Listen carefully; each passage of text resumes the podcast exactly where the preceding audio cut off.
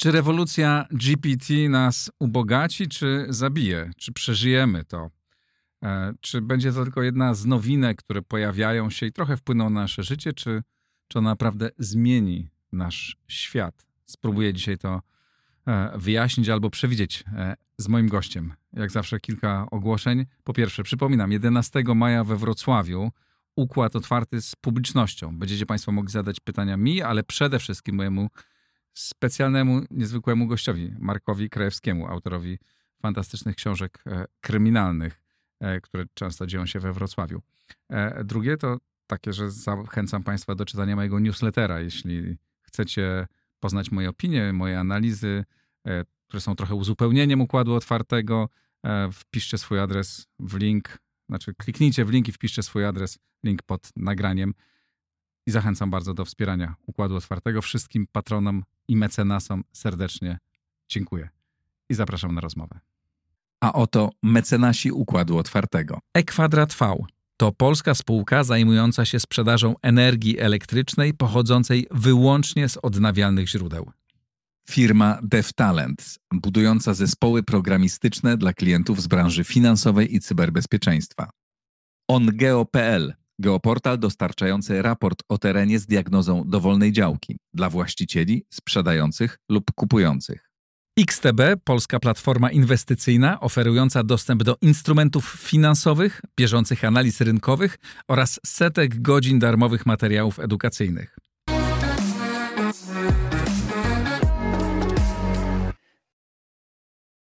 Łukasz Chojnowski z firmy Any Lawyer. Witaj.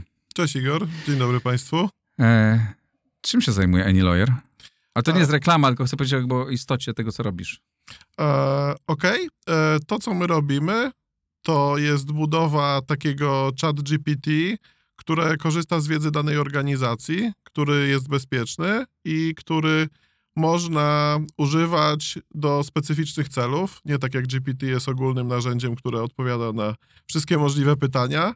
A my budujemy narzędzie, które, dzięki któremu kancelarie prawne mogą wykorzystać wiedzę swoich pracowników ponownie, mogą korzystać z poprzednich, z doświadczeń poprzednich spraw i tak dalej, i tak dalej. Czyli dzięki temu e, wielu prawników e, prawdopodobnie straci pracę, e, ale właściciele kancelarii zarobią, bo będą wydawać mniej e, na jej funkcjonowanie. I generalnie tak GPT będzie działać, że będzie eliminować część naszej pracy, e, zastępować człowieka i część ludzi, pewnie wielu straci, no ale część ci, którzy zarządzają, ci, którzy tworzą sam ten czat, którzy zarządzają firmami, które będą korzystać, to pewnie na tym sporo zarobią to jest takie uproszczenie, które świetnie się broni w mediach, Aha. ale tak A, nie jest. Czyli w rzeczywistości twoja firma nie będzie zarabiać i y, y, te firmy, którym będziesz świadczyć usługi, też nie będą zarabiać. Okej, okay, to, to jest już w zasadzie druga firma, którą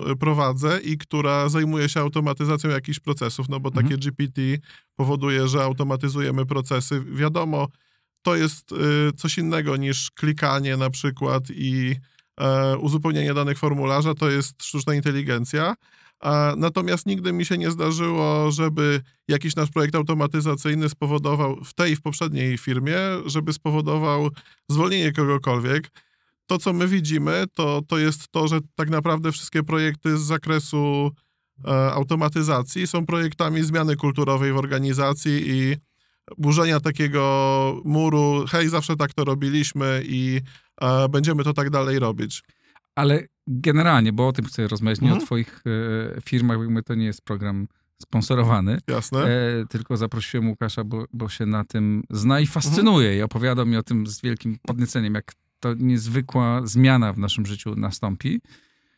No właśnie, na czym ta rewolucja ma, będzie polegała? No bo zawsze jest tak. Jak wchodził Google, mhm. tak? Kiedyś nie było Google'a. Ja żyłem w świecie jeszcze przed Google'ą, gdzie na przykład bardzo wielu dziennikarzy pracowało, teraz ich pracuje znacznie mniej. Myślę, że za jakiś czas będzie pracowało ich jeszcze mniej, co, o czym sami to mówiłeś.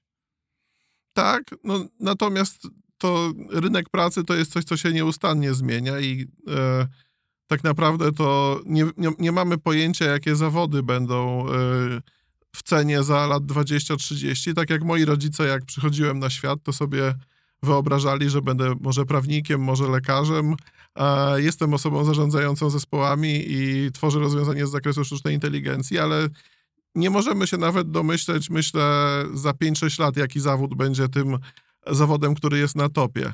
E, Zawód dziennikarza no, istotnie podlegał zmianom e, przez ten cały czas. Teraz w zasadzie sami widzimy, że polega to głównie na przetwarzaniu informacji, którą e, taki ktoś dostanie. Kiedyś to było bardziej dziennikarstwo śledcze, każda osoba musiała sobie znaleźć temat i tak dalej, i tak dalej.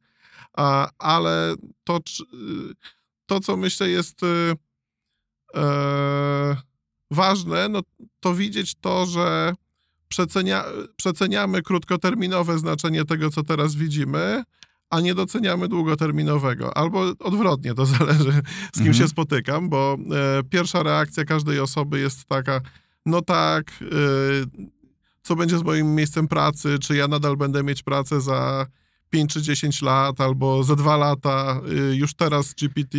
No tak, ja spotkaliśmy się z Łukaszem, bo znamy się Mhm. jakiś czas, możemy zresztą powiedzieć skąd się znamy, Mhm. ale e, niedawno byliśmy w knajpie i e, e, kłóciliśmy się o to, czy ja będę miał jeszcze, będę mógł robić to, co robię za czas jakiś i ja wam mówiłem, że ja się tego zupełnie nie obawiam, a wy mnie próbowaliście przekonać, że w zasadzie GPT może wszystko zastąpić, nawet prowadzącego audycję, bo można jego głos wykreować i pytaniom przygotować i odpowiedzi przygotować i w zasadzie to może pójść tak daleko. Tak, jestem przekonany, że tak będzie.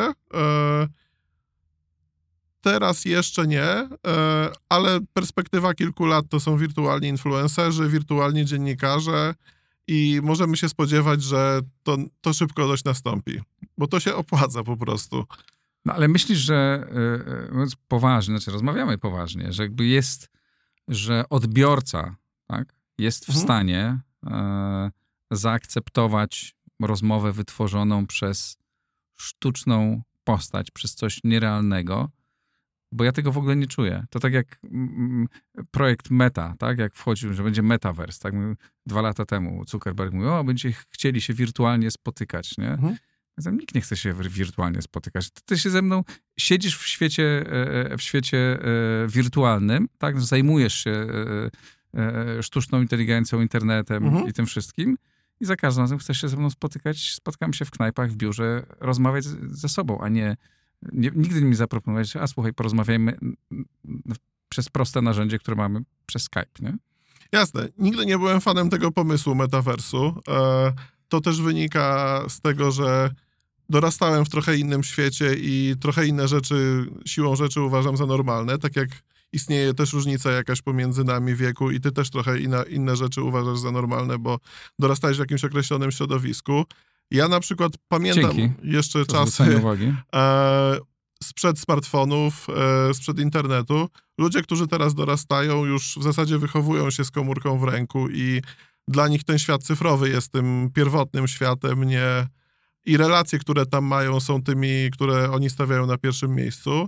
E, Podobnie będzie, myślę, ze sztuczną inteligencją, to znaczy ona będzie się gdzieś, ona się od dawna tak naprawdę wkrada do twojego życia i nie widzisz być może teraz tego, bo kiedy korzystasz, nie wiem, z Google Mapsów albo z rzeczy, z których korzystasz, albo ze smartfona, te wszystkie powiadomienia, y, to wszystko jest dostrojone do ciebie i tak naprawdę jest nauczone twoich preferencji i tego, co ty lubisz, co nie lubisz. Nikt nie myśli tak na co dzień o tym, że w zasadzie jest y, karmiony własnymi, własną historią przeglądania. Tak, ale wiesz co, jest tak, że i oczywiście, że ja korzystam z Google Maps Mhm. pięć razy dziennie albo i, i, i częściej, nawet jak jeżdżę przez, przez Warszawę.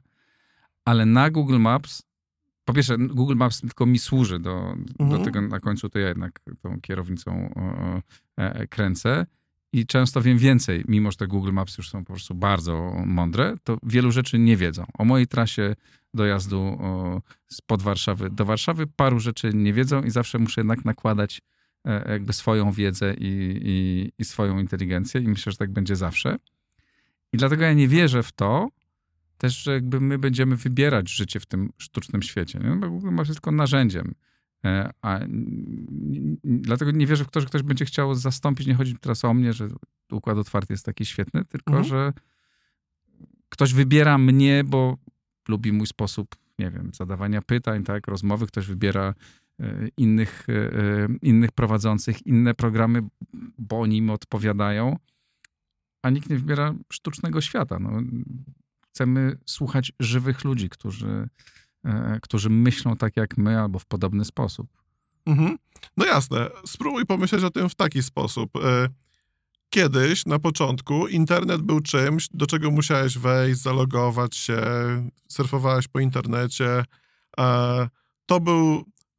Używanie internetu było w pewien sposób specjalnym czasem, wydzielonym z ogólnej rzeczywistości. Musiałeś się wdzwonić modemem, była jedna infolinia, na, przepraszam, jedna linia na całą Polskę. Czekaliśmy, żeby móc się tam dodzwonić i był internet, wielki świat. Potem wychodziliśmy z niego i wracaliśmy do swojego życia. E, Potem e, pojawiły się stałe łącza e, i w zasadzie już można było nie logować się do tego internetu, tylko włączyć komputer, coś sobie sprawdzić, pracować. A potem całkowicie twoje życie się wymieszało z byciem w internecie i nie zauważyłeś nawet momentu, kiedy zacząłeś, kiedy jesteśmy cały czas z nim. Mamy cały czas smartfona, który jest na stałe podpięty do sieci, wysyła informacje o nas, wysyła. My nie zastanawiamy się, że chcę coś sprawdzić w internecie, tylko po prostu bierzemy jakiś przedmiot do ręki. I tak samo y, te inne rewolucje, między innymi rewolucja sztucznej inteligencji, gdzieś tam się dokonuje. A, to znaczy. Teraz jest taki moment, że e, ok, skorzystam z czata GPT, żeby coś sprawdzić, żeby coś zrobić. E, natomiast e, ten moment, który jest jeszcze przed nami, to jest, to jest domyślna rzecz, której używam, która, której nie muszę się zastanawiać, jak jej użyć. Tak, zgadzam się, Mhm. będę. Ja nie mam wątpliwości co Mhm. do tego, że będziemy tego używać, nie? E, jeśli to się poprawi, e, bo na razie jest jeszcze takie sobie, o czym za chwilkę może, ale nic nie zastąpi e, człowieka. Ja przeszedłem te wszystkie rewolucje, ponieważ jestem ciut tylko starszy od ciebie, nie tak bardzo, mm, ale przeszedłem, zwłaszcza w pracy dziennikarskiej, wszystkie rewolucje technologiczne. Mhm. I rzeczywiście moja praca dzisiaj wygląda zupełnie inaczej niż wyglądała na początku. Ale istota jej jest dokładnie taka sama. Ja jeszcze nawet zaczynałem na, przez, na samym początku na maszynie do, do, do pisania. Ale pisałem te same teksty, które generalnie powstawały tak, że rozmawiałem z ludźmi, zbierałem informacje, przetrawiałem przez mój mózg. Ten mój mózg się nie zmienił, raczej no, może się zmienił, może się postarzał. E, Chociaż z drugiej strony jest lepiej, ma więcej, e, te, te, te zwoje tam może na- narosły, troszkę się rozwinęły. E, Ale, na, ale to ciągle jestem ja, to ciągle ja to przetrawiam, to ciągle ja formułuję te myśli, a nie, e, nie maszyna za mnie. W tym sensie ja wierzę w to, że my będziemy tego używać, ale że to dalej będzie człowiek, tak? Nie będziemy, ludzie używają, nie wiem, serwisów randkowych do umawiania się, ale nie żenią się z, z, z botem, tak? Mhm. Tylko z kobietą czy z mężczyzną. Bardzo lubię tą analogię i uważam, że ona jest nieprawidłowa. Aha. Dlatego, że wcześniejsze wynalazki, o których wspominasz, nie posiadały takiego elementu autonomii. To znaczy, warto by było, myślę, rozdzielić to na dwie rzeczy. Po pierwsze, to nie jest jeszcze ten moment, że można nas zastąpić i w zasadzie taki chat GPT, który y, teraz przez to, że się pojawił, padł blady strach na wiele osób. E, To nie jest taka technologia, z której jest przejście do tego, żeby nas zastąpić i wyeliminować. Natomiast to też jest argument na poziomie hmm, komputery 30 lat temu to miały zielono-czarne monitory. I e, tak naprawdę to e, jeżeli wyhodujemy rzeczywiście wynalazek, który jest w stanie operować autonomicznie bez nas i teraz osiągnęliśmy częściowo ten stan e, autonomicznej operacji, nie będzie, nie będzie no, to jest maszyna do pisania, która sama się zastanowi, o czym napisać, sama to napisze, wydrukuje, jeszcze tak dostroi e, to, co napisze, żeby to było dokładnie to, czego chcesz usłyszeć. I dziennikarz nie jest w stanie tego zrobić, a poza tym dziennikarz zawsze potrzebuje mieć opłacony ZUS. Na razie jest tak. Mój kolega, e, Michał Witkowski, na Twitterze zamieścił taki zrzut ze swojego swojej rozmowy e, z GPT. Chciał iść e, na rower i nie był pewien, ile ciśnienia powinien tam mieć. Mhm. Ciśnienie mierzy się w ps- PSI, w PSI i zadał i wbił e, pytanie do czata GPT, ile psi w oponie rowerowej. I proszę Państwa, odpowiedział mu ten genialny GPT tak.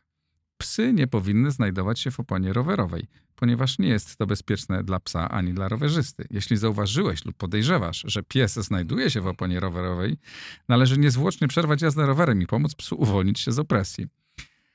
Ja wiem, że takich, można powiedzieć, dobra, takich przykładów jest Mhm. wiele, ludzie sobie to wchodzą, ale tak, dzisiaj jesteśmy na tym etapie, nie? To jeszcze dosyć daleko. Tak, jesteśmy na tym etapie. y, Co więcej, y, myślę, że powinniśmy porozmawiać o tym, jak to działa No po, właśnie. pod spodem i, i też niezrozumienie tego, z czym mamy do czynienia, bierze się częściowo z tego, że po prostu obawiamy się tego, czego nie znamy.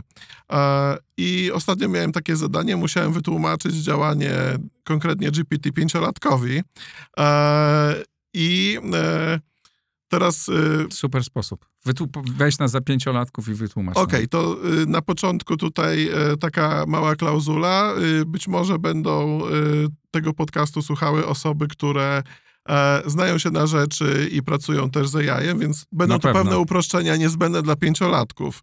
E, Natomiast GPT działa na zasadzie e, trochę statystycznego przewidywania następnego sylaby słowa. E, To znaczy, że tak naprawdę GPT jest taką maszyną e, losującą, z której wyciągamy piłeczki, na których e, są słowa. I teraz tych piłeczek z danym słowem jest tym więcej, im więcej włożyliśmy do tego na początku. E, I to nie jest e, do końca tym, co my jako ludzie myślimy, że jest inteligencją. To znaczy, GPT nie, nie, nie wie, e, ono przewiduje następne słowo. I teraz im więcej tam włożymy tekstów, im więcej tam włożymy e, wypowiedzi innych osób i tego, co zrobił człowiek, tym większe będzie, e, tym większa będzie chęć wylosowania następnego słowa jako tego właściwego. No i e, na koniec dnia, no to nam się wydaje, że o, takie mądre, to nam odpowiedziało tak, jak chcieliśmy.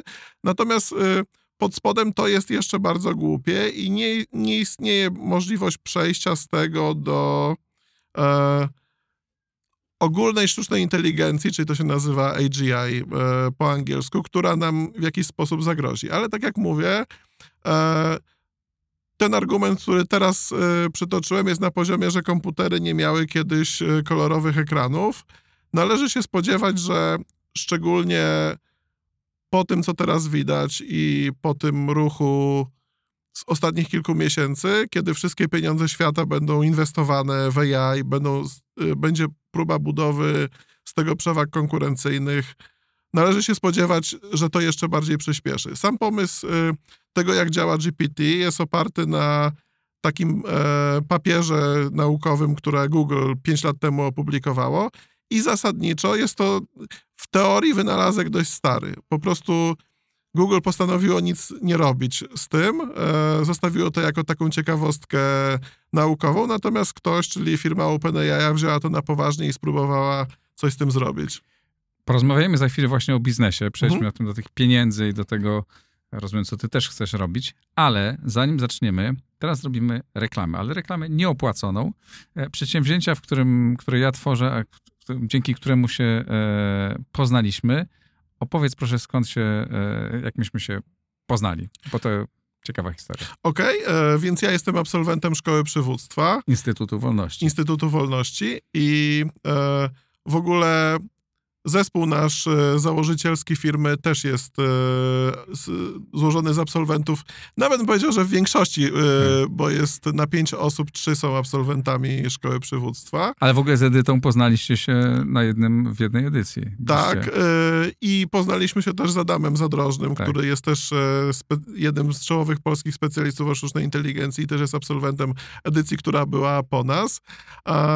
Natomiast od czego by tu zacząć? E, polecam wszystkim e, Szkołę Przywództwa. Dla mnie to był jeden z najważniejszych w ogóle momentów, kiedy potrzebowałem sobie odpowiedzieć na pytanie, jak chcę dalej e, funkcjonować i jak dalej powinienem pokierować swoje kroki zawodowe, ale nie tylko. E, I I dzięki temu odniosłeś bardzo duży sukces już w tym Tak. młodym wieku. e, Łukasz jest człowiekiem sukcesu, proszę państwa. Tak, Szkoła Przywództwa to jest taka e, bardzo fajna inicjatywa, która pozwala zebrać w jednym miejscu osoby, które chcą czegoś więcej. No, e, na co dzień e, zazwyczaj spotykamy osoby, które nie chcą czegoś więcej, no takie są fakty. Natomiast e, to jest takie miejsce, gdzie wszyscy, w zasadzie każda osoba, z którą e, rozmawiasz, przynosi tam jakąś swoją historię i te historie są bardzo ciekawe. A edycja, w której ja byłem, to była edycja, w której było nas około 100 osób. Tak. E, To była ostatnia edycja przed pandemią i to, to był koniec normalnych czasów. Dziękuję, Igor, że To ja tobie dziękuję, bo dzięki temu ta szkoła się e, rozwija, a ty zrobiłeś dzięki temu, jak rozumiem, parę niezłych biznesów. tak. Ale co ważne, szkoła przywództwa jest przedsięwzięciem, reklamuje to z czystym sumieniem, bo to jest nie biznesowe, e, e, non-profit e, przedsięwzięcie. To jest przede wszystkim za tanie. tak, jak na to, co. jak na to wartość, się którą zmieni. daje. To się, to się pewnie zmieni, aczkolwiek nie bardzo. To zawsze będzie drogie. Zapraszam Państwa, rekrutacja będzie jesienią, bo teraz kończymy tę edycję. Dobra, koniec o szkole przywództwa. Wracamy do rozmowy o, o, o sztucznej inteligencji i GPT. Jak rozumiem, dzisiaj to jest coś, co kręci nieprawdopodobnie e, inwestorów, e, zwłaszcza w Stanach Zjednoczonych, choć pewnie nie tylko. Czy rzeczywiście tam wielkie pieniądze w to idą? Jak, to, jak ten wyścig wygląda? Bo z tego co wiem, to naprawdę jest potężny wyścig. Okej, to tak. E, należy się spodziewać, że rozwiązania z zakresu sztucznej inteligencji, czyli coś takiego jak GPT, w najbliższym czasie będzie prawdopodobnie zintegrowane z każdym produktem, którego na co dzień używamy. Będzie można odpisać na maila używając wbudowanego Google GPT. E, będzie można napisać dokument w Wordzie używając e, narzędzia OpenAI, gdzie Microsoft jest inwestorem. E, będzie można stworzyć prezentację w PowerPoincie, gdzie podpowie nam, co powinno być na slajdzie, wygeneruje nam obrazki i pomoże nam tą samą pracę ukończyć w krótszym czasie. E, Natomiast tak jak e, jest z jednej strony to jest to wiadomo moda i gdzieś tam te inwestorzy też mają swoje preferencje, e, to z drugiej strony też zarządy spółek też mają swoje strategie i na przykład teraz praktycznie wszystkie firmy obudziły się, że hej, musimy zintegrować jakieś narzędzia AI do naszej pracy, budować w ten sposób przewagę konkurencyjną.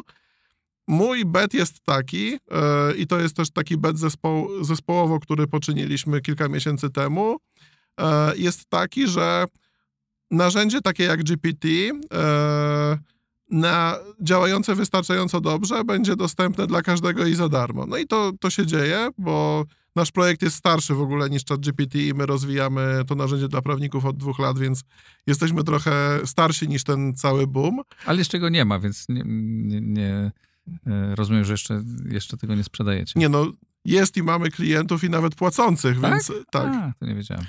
No nie no, z, dawno się widzieliśmy, już całkiem sporo się zmieniło od tego czasu. A, natomiast mm, uważamy, że taki AI generalny jak ChatGPT to będzie commodity. I y, to już się dzieje. Zostały wypuszczone narzędzia prawie tak samo dobre jak ChatGPT przez e, Google'a, przez Stanford, przez Facebooka i tak dalej, i tak dalej. To się nazywa Large Language Model, czyli duży model języka. E, Natomiast przyszłość jest w tym, żeby. Bo tak. Te modele są trenowane na ogólnie dostępnych danych, które y, nie do końca wiadomo, czy są dobre, czy są niedobre, bo po prostu karmiąc taki duży model języka, dużą ilością tekstu, nie można wszystkiego sfakt-checkować. Więc y, to skrzywienie takie, y, które ChatGPT nam oferuje, y, jest spowodowane tym, w jaki sposób taki model jest trenowany. Natomiast pieniądze do zarobienia są tam, gdzie są dane, których, które nie są publicznie dostępne. To znaczy, to nie jest tak, że wrzucimy do modelu bibliotekę na koszykowej i on przeczyta wszystkie książki i będzie nam mógł odpowiadać na wszystkie pytania. I to jest to też, czym my się zajmujemy.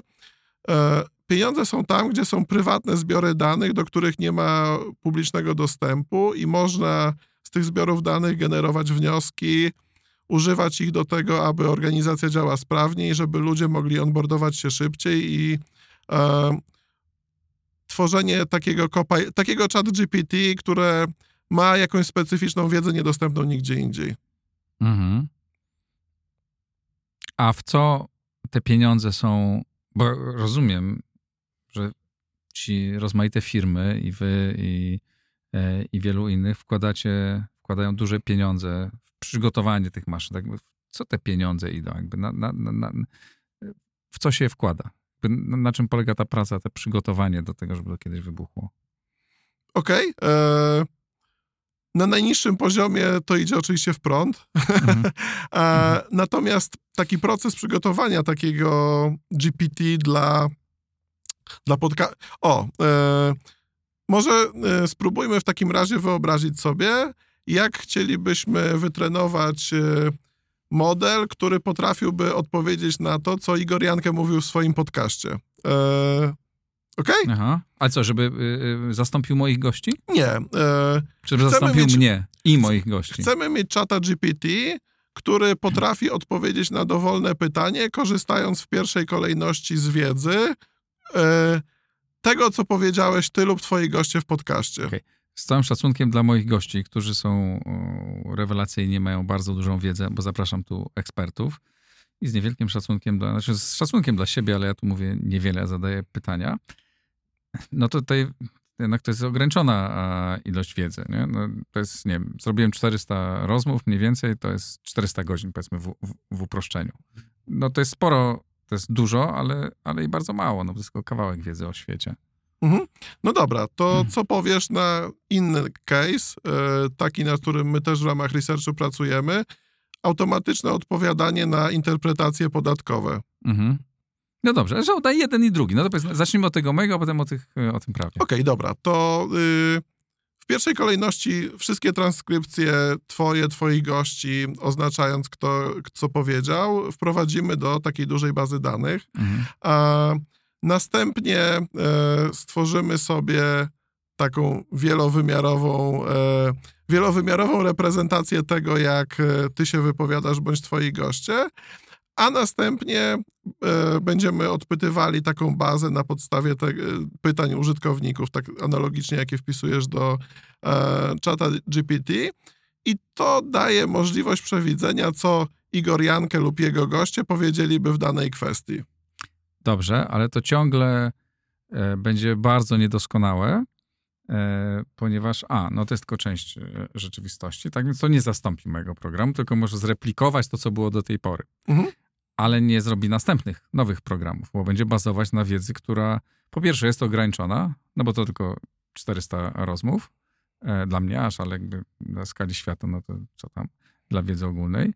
Po drugie to wiedza historyczna, tak? E, Rozmawiałem o, świetnie powie, maszyna odpowie, co odpowiadał generał Skrzypczak na jakieś tam pytania, tak? Czy eksperci PISM-u, czy SW, czy, e, czy innych instytucji. Mm, ale to on będzie wiedział, co oni mówili dwa miesiące temu, a dzisiaj sytuacja jest zupełnie inna. Jasne. I to, to jest właśnie ten argument na poziomie komputery e, 10 lat temu nie miały szybkiego internetu. Tak jest. Natomiast e, można przewidzieć, e, co powiesz na podstawie tego, co mówiłeś wcześniej. No i ten krok jest jeszcze przed nami. Też samo GPT ma wiedzę uciętą i ono nie, nie bazuje na tym, co się aktualnie dzieje, bo tam baza wiedzy GPT to jest rok temu. Mhm. Ja rozumiem, że to. Nie, kupuję to, że to jest argument na poziomie y, komputery były tam czarno-białe i nie, nie wiedziały wszystkiego, że on, on będzie wiedzieć znacznie więcej, ale nie będzie wiedzieć wszystkiego. Znaczy, jeżeli dzisiaj na przykład ja robię rozmowę, dam taki przykład, rozmawiałem z Konradem Muzyką o tym, co się dzieje, jak wygląda sytuacja w Bachmucie, prawda? E, Albo wręcz z, y, y, rozmawiałem z człowiekiem, który był w Bachmucie. Ja z nim rozmawiałem na żywo. No? I on mi relacjonował to, co widzi, to, co dzieje się, co przeżył wczoraj. No, żadna tego maszyna nie zastąpi. No bo nie wiesz, żeby po pierwsze, no jeszcze jestem w stanie wyobrazić, że czat śledzi wszystko i wie, jak się tam ruszyły wojska rosyjskie czy ukraińskie, no ale nie wie, co przeżywa i co widział ten człowiek Damian Duda, z którym rozmawiałem, który był w bunkrze e, e, czy w piwnicy siedział i rozmawiał ze mną i opowiadał mi, że przeszła przed chwilą jakaś staruszka, która mu coś tam opowiedziała i zobaczył coś, i zobaczył coś i on idzie tu i opowiadał nam to, co jest, było bardzo poruszające, bardzo obrazowe, bardzo wiele mówiło o rzeczywistości, jakby uzupełniało naszą wiedzę. Maszyna tego nie będzie wiedzieć. Tak, to prawda, ale tak jak powiedziałem, to nie jest jeszcze ten moment, że y, możemy to w ten sposób argumentować. To znaczy, potrzeba jeszcze wiele wysiłku naprawdę i wiele pieniędzy i potrzeba wielu przełomów technologicznych, żeby było możliwe to, o czym ty powiedziałeś. Czyli prawdopodobnie ja dożyję jeszcze robiąc to, co robię. Tak. Jest szansa. Jest szansa. Ale prawdopodobnie będę mógł wykorzystywać e, e, ten czat GPD poważnie do swojej pracy, do przygotowania się. Tak, to znaczy ja widzę, że y, pomimo tego, że to jest oczywiście narzędzie niedoskonałe i to, to jest narzędzie, które tak naprawdę obserwujemy początek jakiegoś zjawiska, tak jak obserwowaliśmy początek internetu albo początek smartfonów i początki kryptowalut i innych wynalazków. E, to jest jeszcze wszystko wysoce niedoskonałe, natomiast y, już na tym etapie jest bardzo zaskakujące, jak to jest dobre do niektórych zastosowań. I mhm. Ja jakiś czas temu zrobiłem sobie taki powrót do programowania, bo gdzieś tam oryginalnie bym powiedział, moja pierwsza praca to była programowanie i w zasadzie to e, to jak dobrym to narzędziem jest na przykład w pracy programisty, jak nie jest to oczywiście w stanie go jeszcze zastąpić całkowicie, natomiast można myślę, że w jeden dzień obecnie zrobić tyle, co w pięć kiedyś, dzięki użyciu sztucznej inteligencji i wzrost produktywności, który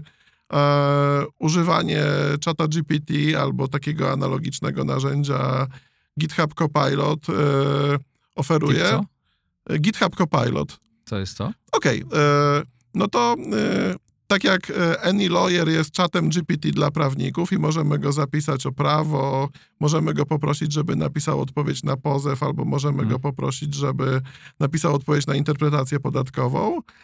Tak jak chat GPT jest narzędziem, które odpowie nam na pytanie, co powinna zawierać prezentacja o podcaście Układ Otwarty, tak GitHub Copilot jest czymś, co integruje się z narzędziami programisty w jego okay. codziennej pracy i jest takim skrzydłowym, e, który na podstawie tego efektu, który byśmy chcieli osiągnąć, napisanego po prostu zwykłym językiem, hej, chciałbym mieć funkcję, która zrobi to i to, potrafi wygenerować cały kod programu. I Okej, okay. E, e, to przestaję teraz być sceptykiem i wierzyć, że to wszystko się stanie. Może tak, no nie w 100%, bo nie wierzę zupełnie we wszystkim nas zastąpi, ale w wielu sprawach pewnie tak. No to pytanie, czy to nie jest groźne? Tak? Czy to. Um, czy to nie będzie, czy maszyna nie będzie przekraczać granic, nas nie zdehumanizuje, e, czy maszyna będzie umiała być etyczna, roze, rozeznać zło od dobra, e, nie proponować nam najbardziej logicznych rozwiązań, bo najbardziej logiczne rozwiązania nie zawsze są etyczne, tak? Znaczy możemy tak dzieci czy tacy ultra korwiniści e, uważają, dobrze, no trzeba, mm, starzy ludzie są nieproduktywni, tak, to w wieku tam, nie wiem, 63, to już odcinajmy ich, bo w zasadzie ten system e, e, bez nich będzie lepiej funkcjonował. No bo obiektywnie będzie, tak, ale nie robimy tego, bo jesteśmy ludźmi, bo to są ży, żywi ludzie. Upraszczam to jako przykład. Czy nie widzisz zagrożenia w tym? Widzę, oczywiście. I to już się wydarzyło. To znaczy, mhm nie poradziliśmy sobie z o wiele mniejszymi wyzwaniami, które technologia postawiła przed nami i przed społeczeństwem. I e, chociażby media społecznościowe są czymś, przez co są na przykład, tak jak mówisz, samobójstwa dzieci, tak? E, albo możliwe jest manipulowanie wyborami, e, albo możliwe jest szerzenie fałszywych informacji. E, tak samo jestem przekonany, że jeżeli stworzymy tą bo mówię, są dwie sprawy. Pierwsza to jest chat GPT, czyli taka sztuczna inteligencja do jakiegoś celu używana prosta i narzędzie, które będzie tak samo doskonałe jak my. I yy, chat GPT yy, już obecnie umożliwia na przykład, nie wiem, pisanie esejów na uczelnię i umożliwia nam e, odpis, odpisywanie na maile. To sztuczna, ta generalna sztuczna inteligencja to jest coś troszeczkę innego. To znaczy, e, często na przykład jest takie, taka analogia, że no, nóż może być użyty, tam można nim pokroić chleb, można, y, można nim zabić, prawda? Mhm. E, tylko, że nóż sam nie zadecyduje, co zrobić. E, a sztuczna inteligencja jest czymś, co może zadecydować, co zrobić. No właśnie. Czy tego ja się bardzo obawiam? Że sztuczna inteligencja, że my panujemy nad nożem, tak? Czy nad prochem nawet, nad wieloma wynalazkami panujemy, nad mediami społecznościowymi średnio. Już nas zaczynają troszkę przerastać, ale sztuczna inteligencja można nas przerosnąć tak naprawdę, no bo ona może podjąć decyzję za nas. I to może być bardzo groźne. Czyli tworzysz świat, który może nas zniszczyć, kolego. Tak. Co ważne, e, też e, sztuczna inteligencja działa tak, że my wprowadzamy do niej jakieś pierwotne zasady i wprowadzamy do niej jakąś pierwotną wiedzę, natomiast tak jak w przypadku pięciolatka, ten proces nauki później już się sam toczy. E, I podobnie tak jak ludzie mogą z tej samej informacji wyciągać różne wnioski, e, to to działa na tej samej zasadzie. I to, co myślę, że też jest warto wiedzieć, to to, że na obecnym etapie rozwoju to jest tylko tak dobre, jak jesteśmy my e, dobrzy i my odtwarzamy sposób myślenia człowieka.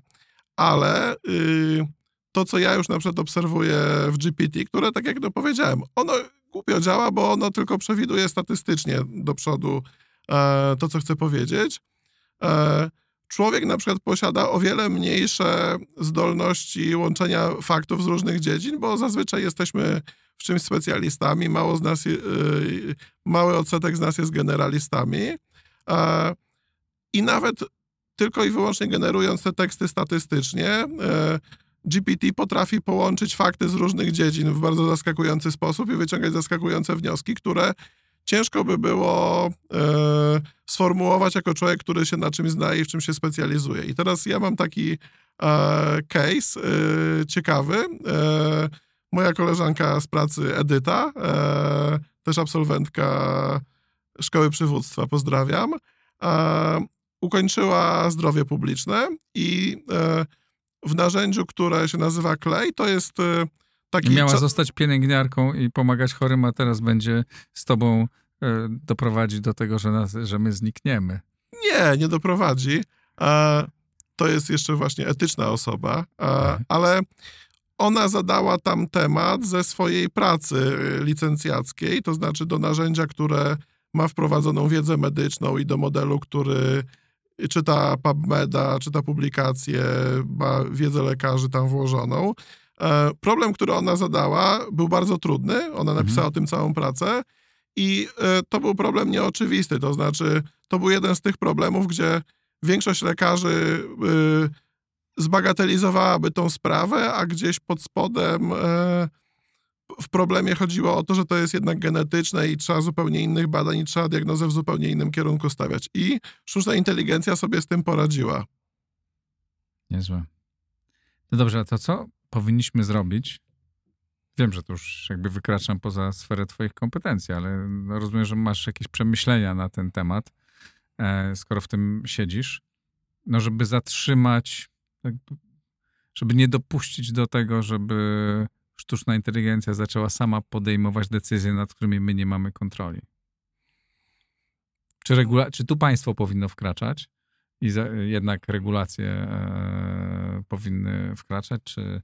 Wiesz co, to pytanie jest w ogóle źle postawione, tak e, uważam, bez urazy, bo e, no my po to mamy sztuczną inteligencję, żebyśmy my nie musieli jakichś decyzji podejmować, więc y, my wręcz oczekujemy od tego wynalazku, że on zadecyduje za nas w jakichś kwestiach, no i wiadomo, te kwestie mogą być błahe, to może być, y, jaki wyraz powinien być następnym wyrazem w tym mailu, na który mi się nie chce odpisywać, ale te decyzje też mogą być y, zmieniające życie wielu osób, tak? To mogą być na przykład, tak jak jest w Stanach, podejmowanie w sposób zautomatyzowany decyzji o tym, czy y, imigranci powinni mieć przyznane prawa, czy należy ich odesłać do swojego kraju. E, I y, na dzień dzisiejszy nie widzę szansy, żebyśmy sobie z takimi wyzwaniami poradzili, bo to jest trochę tak, że to jest dżin, który nam uciekł z butelki. I jeżeli podejmiemy decyzję w Unii Europejskiej, że jest taki postulat, on się pojawił e, niedawno, że chcielibyśmy na pół roku wstrzymać wszystkie prace, poszukać rozwiązań systemowych i e, spróbować znaleźć jakieś rozwiązanie, to niestety generalna sztuczna inteligencja, czyli narzędzie, któremu można dać dowolny problem i dowolny problem zostanie rozwiązany lepiej niż by to zrobił człowiek, daje tak wielką przewagę temu, kto to ma, e, że nie ma powodu, e, żeby się właśnie tutaj e, problemem nie jest zdolność sztucznej inteligencji do zachowania się etycznie bądź nie, tylko ludzi tak. do zachowania się etycznie bądź nie. I moc taka, którą daje to narzędzie, czy na poziomie rządowym, czy na poziomie jakiejś firmy i tak dalej, to jest coś, co y, jest wielką naprawdę pokusą i e, myślę, że nie jesteśmy w stanie tej pokusie ulec. Mhm. Znaczy ja też myślę, że zatrzymywanie prac to w ogóle nie, nic, chociaż ja się tego boję, ale jednocześnie uważam, że zatrzymywanie prac nad tym jest głupie, bo jest nierozsądne, dlatego że w tym samym czasie ktoś inny będzie ją Dokładnie rozwijał, tak. że ta kompetencja ucieknie nam gdzieś indziej. Ja to jest taka, mam analogię z tym, jak obserwowałem, jak się Google rozwijał. Jak Google zmienił mój, moje życie. Jestem dobrym przykładem, bo Google naprawdę zmienił moje życie na złe i dobre. E, rozmawiałem niedawno z kolegą z Googlem, to mówię, swoi, twoi koledzy, czy twoi jakby ci założyciele twojej firmy na początku podcięli moje życie, bo zniszczy, wejście Google'a i tych wszystkich rozwiązań jakby zniszczyło, można powiedzieć, tradycyjny świat mediów.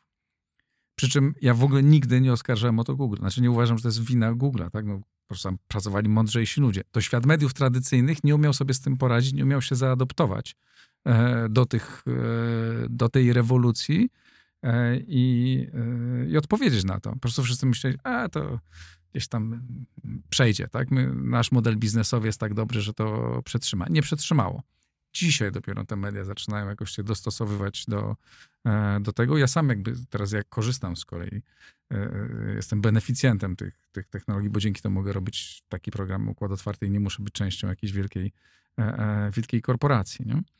I myślę, że jakby to my musimy nad tym zapanować i nie, nie powstrzymywać rozwoju tego, tylko umieć z tym, nauczyć się z tym żyć i to dobrze wykorzystywać i nie pozwalać tej maszynie robić e, rzeczy, nad którymi my nie mamy kontroli. Jednak jak wypuścimy kontrolę, bo mnie się wydaje, że to jest, ty z kolei źle mówisz, że my nie oczekujemy, że ta, ona za nas będzie podejmować decyzje.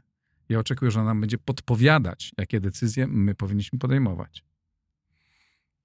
Powiem tak. E, good point. E, ja teraz może y, z zupełnie innego, że tak powiem, garnuszka coś powiem.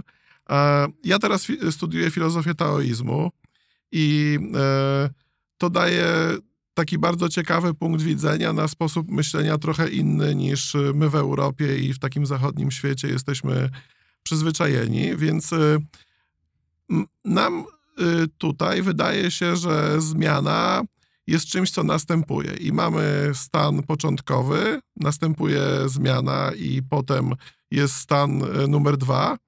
Natomiast w taoizmie i w ogóle w Chinach i na wschodzie uważa się, że zmiana jest czymś, co toczy się w sposób ciągły, bez przerwy i e, ona nie następuje. Ona się po prostu cały czas dzieje i że ty żyjesz w teraźniejszości, ale zmiana się toczy cały czas. I to jest, myślę, taki, e, taka rzecz, która może dać jakąś wskazówkę nam, jak należy postąpić. E, często mi się zdarza pytanie znajomych, co ja mam teraz robić i czym powinienem się zająć. Przecież jest sztuczna inteligencja, za chwilę to będzie mądrzejsza ode mnie, więc ja zawsze mam na to taką samą odpowiedź. Bądź tak dobrym, żebyś y, musiał się stać niezastąpionym. I to jest dobry, e, dobra puenta e, naszej rozmowy. Łukasz, bardzo serdecznie Ci dziękuję. Dziękuję. Łukasz Chojnowski, absolwent Szkoły Przywództwa Instytutu Wolności. Dzięki serdeczne. Dzięki serdeczne. To wszystko dzisiaj. Napiszcie, co o tym, e, o tym sądzicie. Czy damy sobie radę, waszym zdaniem, ze sztuczną inteligencją? Czy ona nas wzbogaci, czy nas, czy nas zabije? Bardzo jestem ciekaw Państwa opinii. E, jeśli uważacie, że warto, wspierajcie Układ Otwarty. E, lajkujcie, komentujcie, podawajcie dalej. Dzięki serdeczne, do następnego razu.